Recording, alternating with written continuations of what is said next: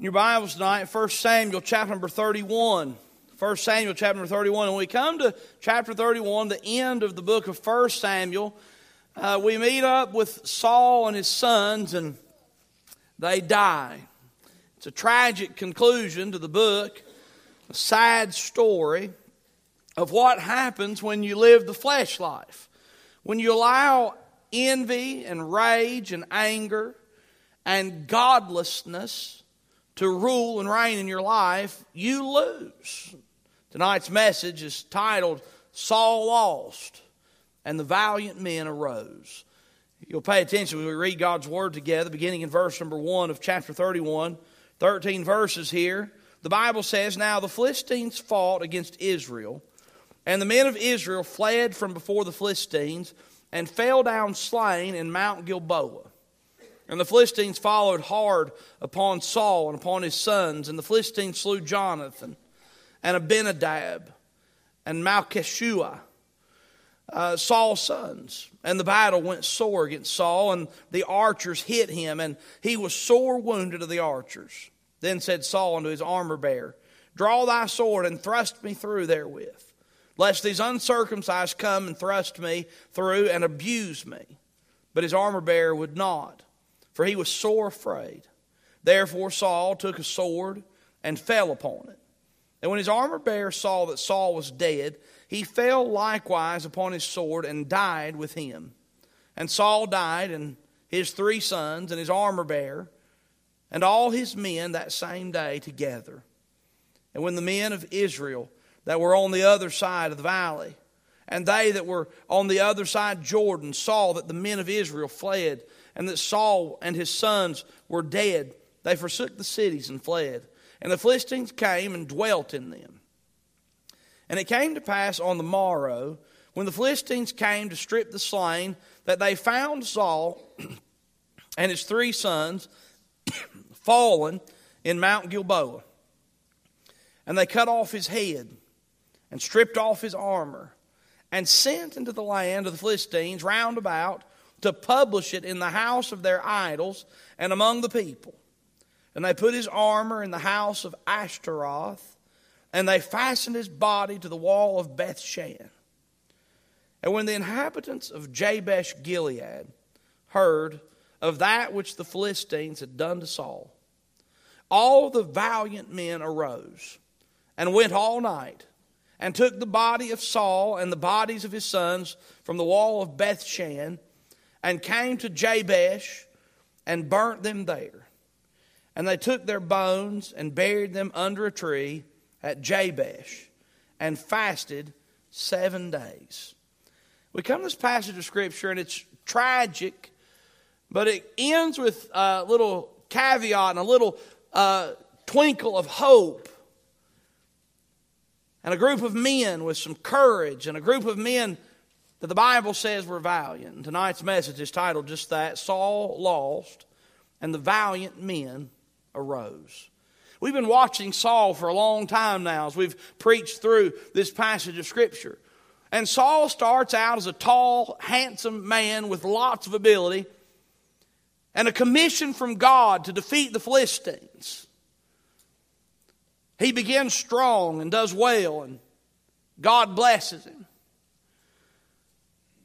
But things begin to deteriorate, and especially deteriorate after David slays Goliath and the attention of the young man David on the rise in power and fame among the nation of Israel was something that the flesh of Saul just could not stand.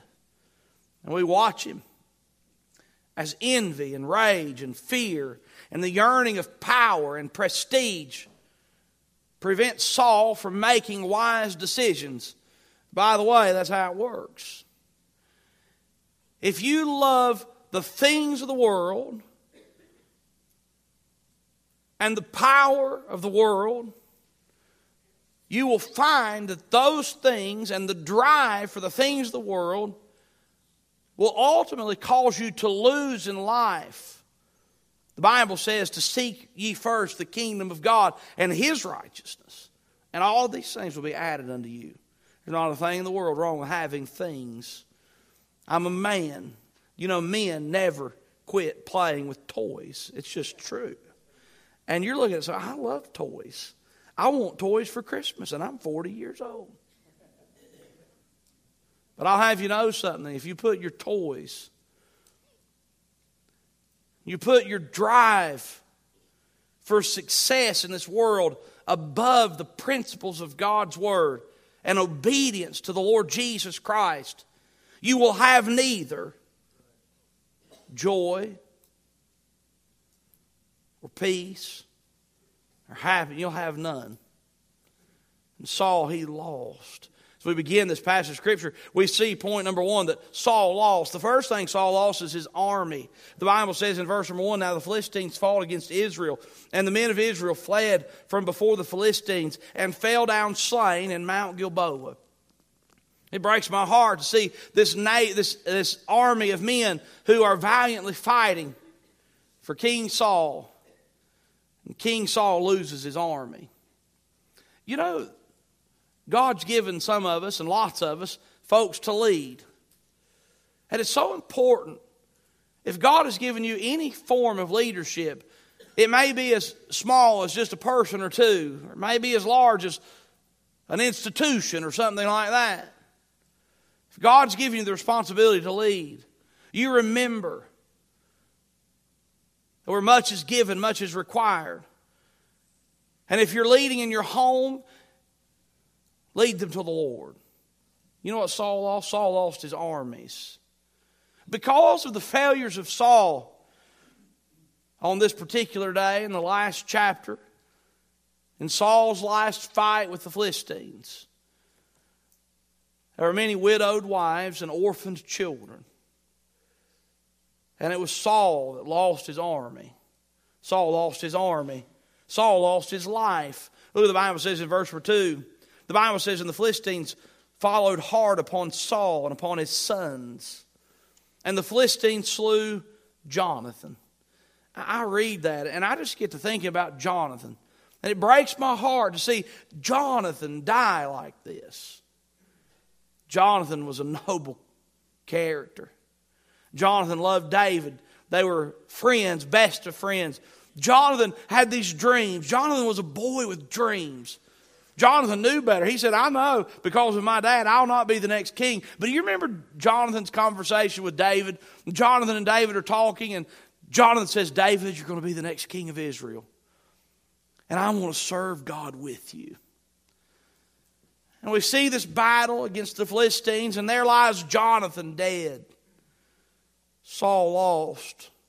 He lost the life of three of his four sons in this battle. The Bible says the Philistines slew Jonathan and Abinadab.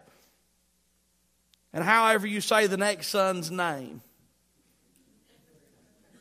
Malchi Shua is my best guess, but I'd guess different next time too, I'm sure. Jonathan, Benadab, and the other guy, three or four sons gone, dead.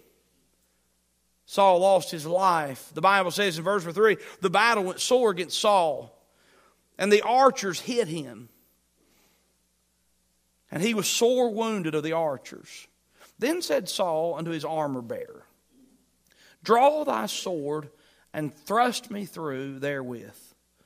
Huh we can see and take a little glimpse into the spirit and the heart of Saul. Saul at this moment still being so selfish. Can you imagine asking an armor bearer to do something so atrocious? It's wrong. The armor bearer. Once David was Saul's armor bearer. Do you remember that time in David's life when David was Saul's armor bearer? Saul says to his armor bearer, Draw thy sword and thrust me through therewith, lest these uncircumcised come and thrust me through and abuse me. He's right. They would have. But his armor bearer would not, for he was sore afraid. Therefore Saul took a sword and fell upon it. I don't like that either. Saul took his own life. Folks, let me tell you something. There is never, ever, ever, ever, ever an excusable time or reason for you to take the place of God and take your own life. If you ever get to a spot where you think that's the option that you have, you are not right. You call me. You call somebody. You get some help because that is never acceptable, never right, and never a good idea. And King Saul, in fear of being abused by the enemy of the Philistines, is no exception. He made a foolhardy decision and he fell on his sword.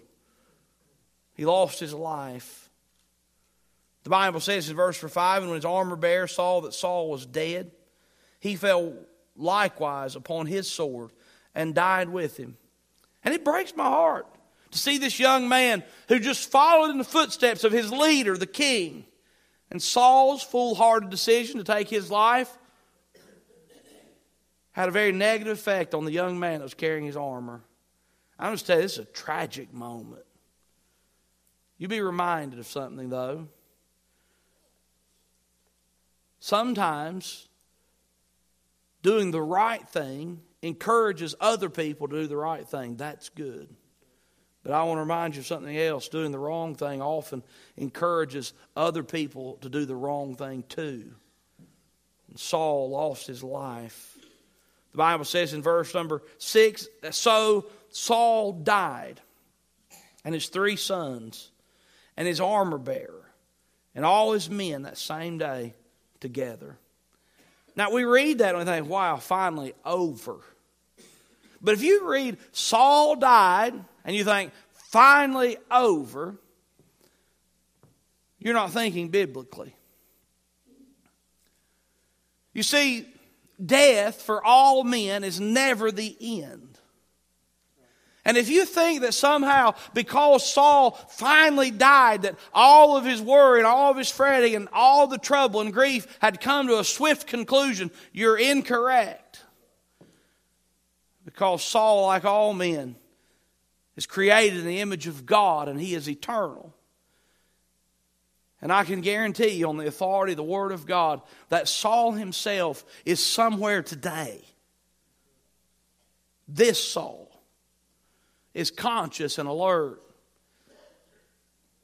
And I'm afraid to say what state he's in.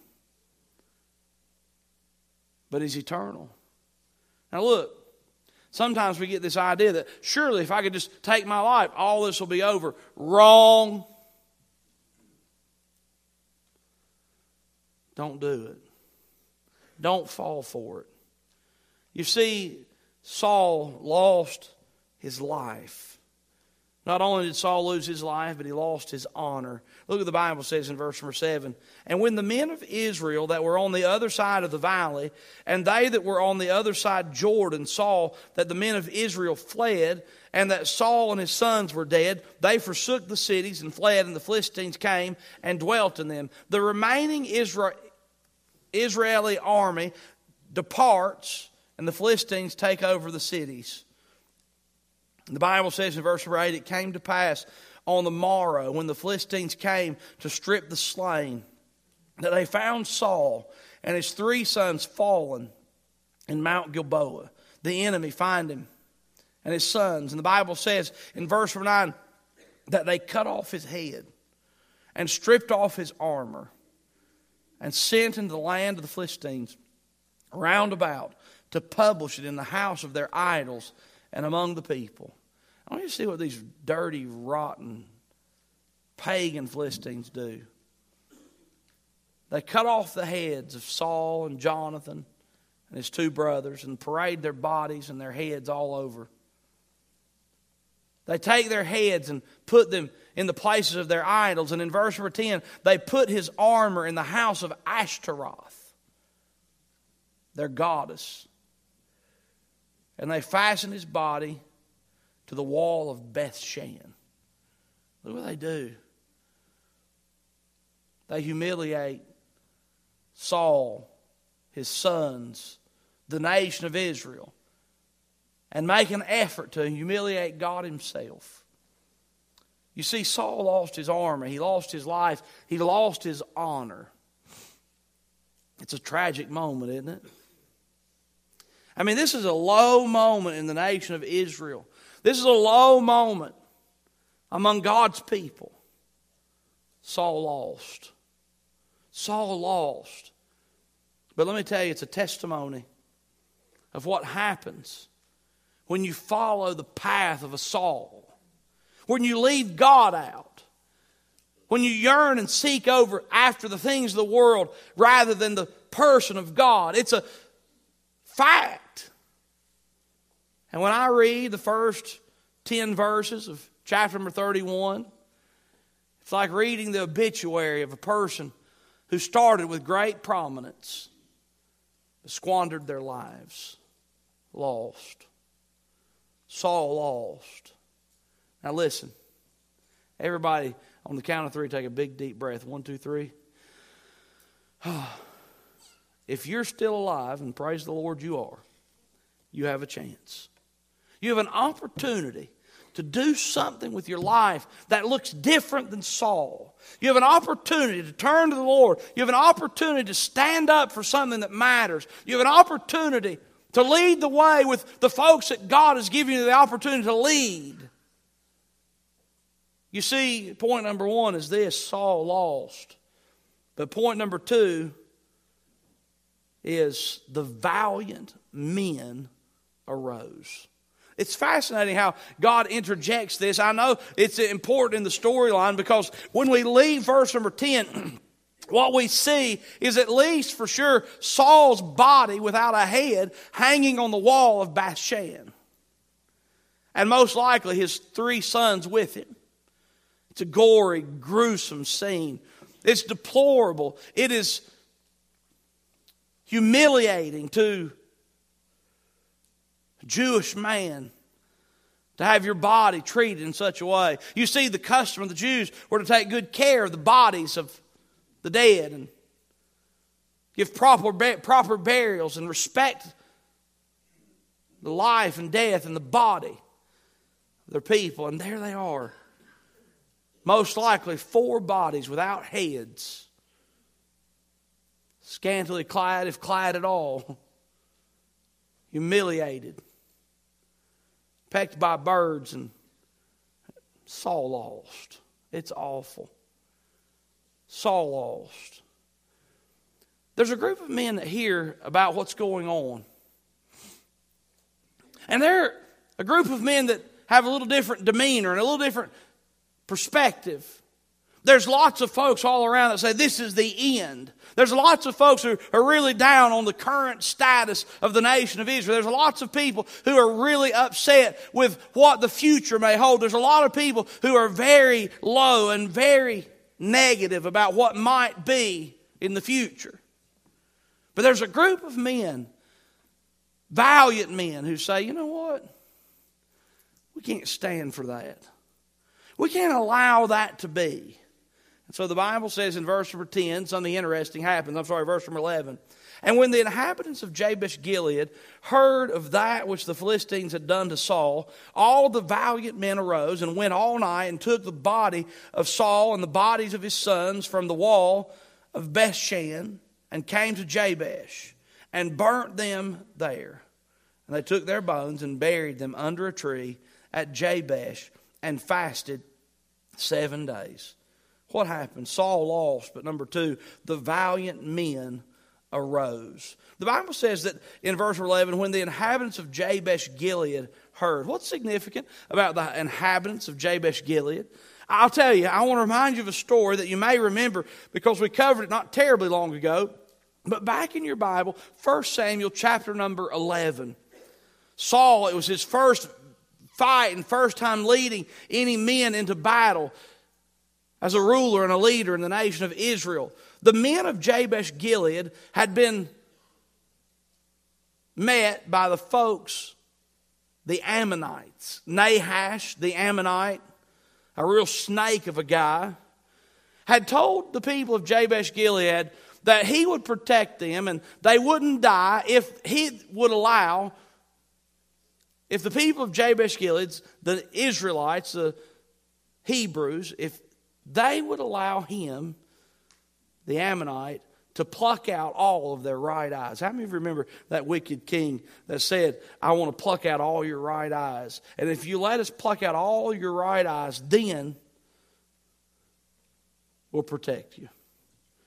You see, it was those men who said, okay, we need to think about it, give us seven days. And Nahash the Ammonite said, okay, you're going to have seven days. Over the course of those seven days, word got to Saul, young Saul, who God had commissioned to take care and defeat the Philistines and take care of the nation of Israel and would soon be the next king. Saul heard what Nahash the Ammonite would do. And Saul takes a yoke of oxen. Do you remember this? And he chops the yoke of oxen, oxen in little tiny pieces. And he sends them with messengers all over the land and says, If you mess with us, that's what your oxen are going to look like. And a great fear of King Saul comes over all the nations.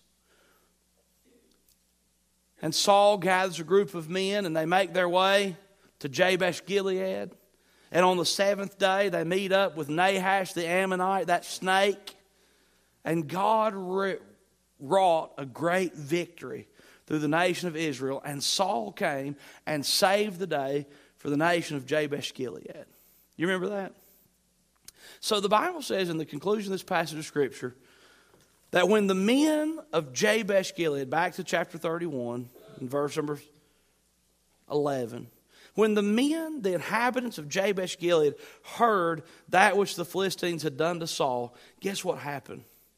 There boiled up this sense of responsibility and obligation, this sense of honor that I pray that our young men have. And I pray that our middle aged men have, and I pray that our old men have, and I pray that every Christian's breathing air have this sense of honor and responsibility and courage and valiance that says we're not going to let that happen. The Bible says the valiant men of Jabesh Gilead, when they heard about what was happening to Saul and his sons, the valiant men arose. The Bible says in verse number 12, the valiant men arose and went all night. It's an interesting thing. They traveled that night between 15 and 20 miles from Jabesh to Bethshan to the wall where the bodies of Saul and his boys were. They had to cross the Jordan River. I thought that was kind of interesting.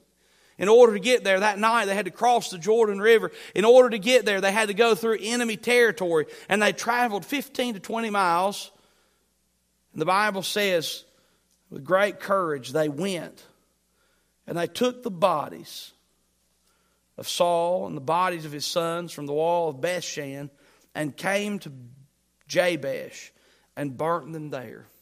It's interesting. They gather those bodies and make the journey back between 15 and between 30 and 40 miles of travel and four bodies decaying. And when they bring the bodies back, they're in such terrible shape.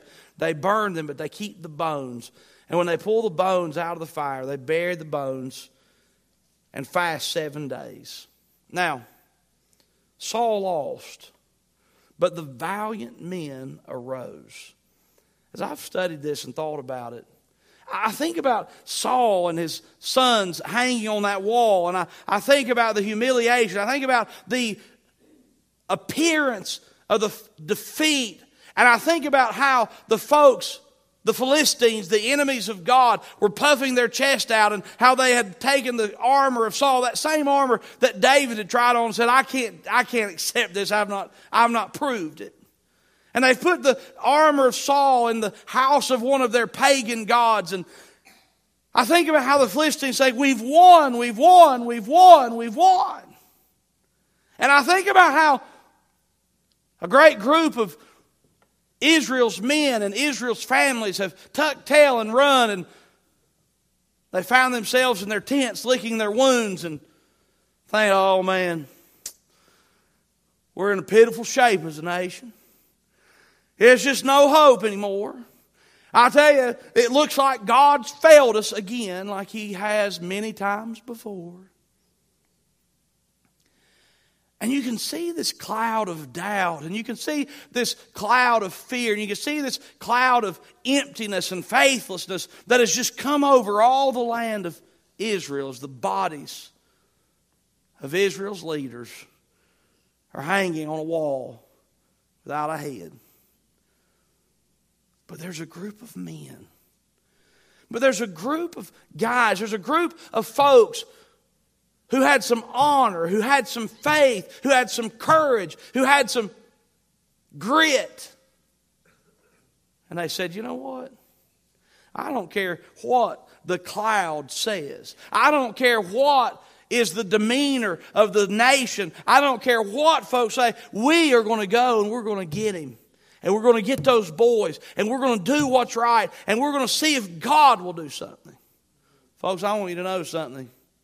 The day that Saul died was not the end of the work of God through the nation of Israel because God was raising up David. And the greatest days of the nation of Israel were ahead. And by the way, the greatest days of the nation of Israel are still ahead. And we can anticipate God's faithfulness and God keeping His promise and keeping His word. How does this apply to me, preacher? I'll tell you. I think about these valiant men. And I think about the fact that they knew that we'd lost ground as a nation. But the valiant men arose. Hey, look, you look around everywhere you look, it's negative and doom and gloom. And we've lost ground as a, negative, as a nation, have we not? Yes. Let me tell you something. You can be among the crowd of people who are hopeless you can be among the crowd of people who have no courage to keep preaching and keep working and keep reaching and keep serving and keep trusting, but I'll not be there. And I pray that you won't be there either. And this group of men from Jabesh Gilead, they said, We've seen God work before, and we're not going to be among the people who quit on God. We're not going to be among the people who give up on the hope that we've been promised. We are going to rise up. Oh, may God give us that spirit.